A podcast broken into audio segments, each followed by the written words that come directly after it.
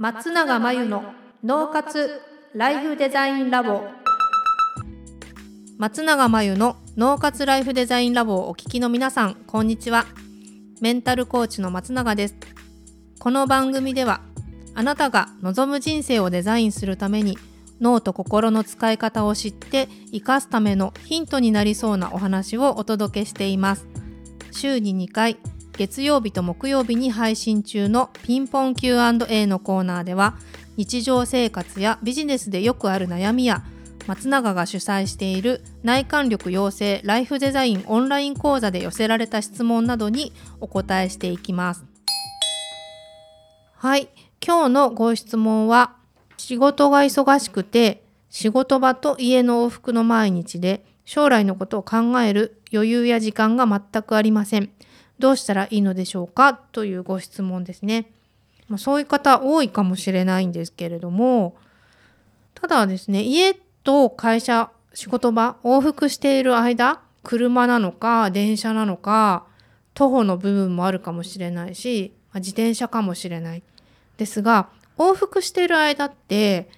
移動をしているので体は動いていると思うんですけど頭は自分のために使える時間なんですよね。なので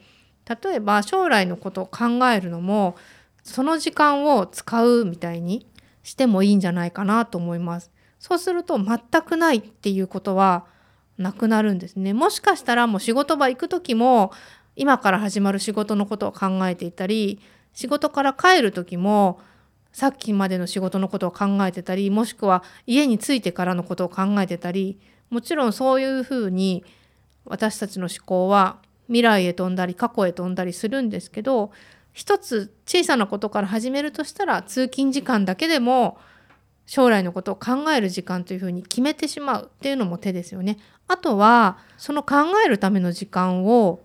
朝の10分でもいいし夜の10分でもいいし土日のどちらか例えば土日の午前中の1時間でもいいし土日の夜の1時間でもいいしどこかで自分で枠を決めて取ってしまう余裕がないとは言いつつですねきっとねあのそのくらいの時間は取れるはずなんですよ。なので確保する先に確保するっていうのが大事かなと思います。でそれができないくらい疲れているんであればちょっとその仕事の量が多かったりとか今の生活自体見直さなきゃならないはずなんですよ。もうそれも考える暇ないんだったらもう休むことに時間を全部使わなきゃいけないくらい仕事で力を使い切ってしまっているっていうことなのでちょっとバランスが悪いのでそこは調整していかなきゃいけないと思います。ただ通常はおそらく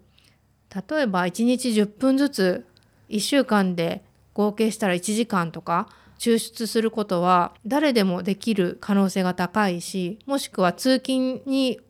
1時間かかっている人であれば通勤の1時間を自分の将来を考えるために使うことはできるはずなので、まあ、そこはやってみていただきたいなと思います。それができないくらい疲れているんであれば本当にもっと休んでください。ということで以上ピンポン Q&A のコーナーでした。脳活ライフデザインラボ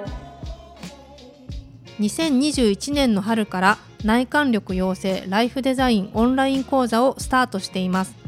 生き方と働き方を一致させてより望む人生を作っていくために自分との向き合い方整え方才能の引き出し方を身につけていただく講座です。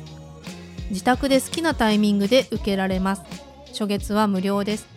詳しくはポッドキャストの説明欄に URL を載せていますので気になる方はチェックしてください。それでは次回の松永真由の脳活ライフデザインラボでまたお会いしましょう。